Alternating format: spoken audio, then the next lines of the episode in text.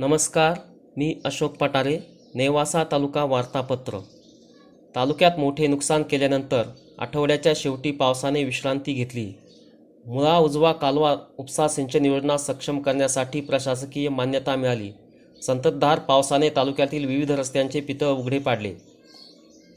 नेवासा तालुक्यात प्रचंड नुकसान घडवल्यानंतर पावसाने उघडीप दिली. पंचनामे सुरू करण्याची घोषणा झाली असली तरी प्रत्यक्षात पंचनामे सुरू न झाल्याने पंचनामे सुरू करण्याची मागणी होत आहे. तालुक्यात सोंगलेले सोयाबीन आडवे झालेली बाजरी व ऊस पीक तसेच पाण्यात असलेली कपाशी या सर्वच पिकांचे प्रचंड नुकसान झालेले आहे. मुळा उजवा कालव्यावरील चार उपसा सिंचन योजनांच्या सक्षमीकरणासाठी एकोणसाठ लाख रुपये खर्चाच्या सर्वेक्षण अंदाजपत्रकास प्रशासकीय मान्यता मिळाली असल्याची घोषणा जलसंधारण मंत्री व लोकप्रतिनिधी आमदार शंकरराव गडाख यांनी केल्याने शेतकऱ्यांमध्ये समाधान व्यक्त होत आहे. नेवासा तालुक्याने एकशे सत्तावीसपैकी एकशे सहा गावात स्वाक्षरीसह सातबारा उताराचे काम पूर्ण करून जिल्ह्यात आघाडी मिळवली.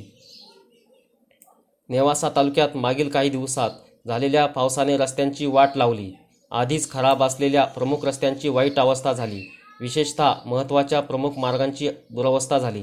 तालुका हद्दीतील आधीच अरुंद असलेल्या नेवासा श्रामपूर रस्त्यावर प्रचंड मोठमोठे खड्डे पडले आहेत. नेवासा ते शेवगाव रस्त्याची अशीच अवस्था आहे. फेब्रुवारीत खड्डे बुजवलेल्या या रस्त्यावरील खड्डे आणखी मोठे झाले. लवकरच सुरू होणाऱ्या ऊस गाळप हंगामापर्यंत तरी रस्ते दुरुस्त होतील का असा सवाल विचारला जात आहे. तालुक्यातील तेलकुळगावपासून आखातवाडीपर्यंत तसेच नेवासा ते सुरेगाव या रस्त्याच्या काही भागाची ही प्रचंड दुरवस्था झाली आहे. निसर्गाच्या कृपेने यंदा पाण्याची परिस्थिती चांगली आहे. मात्र भेंडा कोकाण्यासह पाच गावांचा पाणी पुरवठा वीज बिल थकल्याच्या कारणामुळे ऐन पावसाळ्यात बंद पडलेला आहे. दरोड्याच्या तयारीतील पाच आरोपींना सोनई पोलिसांनी अटक केली.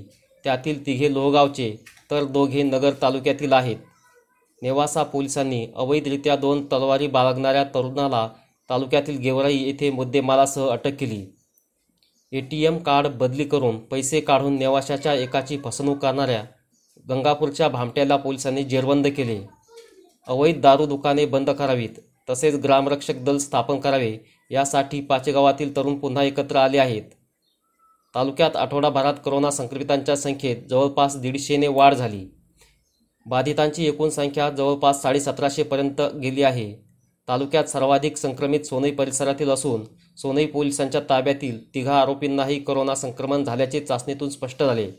धनगर समाजाला एस टी प्रवर्गातून आरक्षण मिळावे या मागणीचे निवेदन तहसीलदार यांना देण्यात आले. पाचेगाव येथे प्रवरा नदी पात्रात इमामपूरचा इसम वाहून गेला. नमस्कार.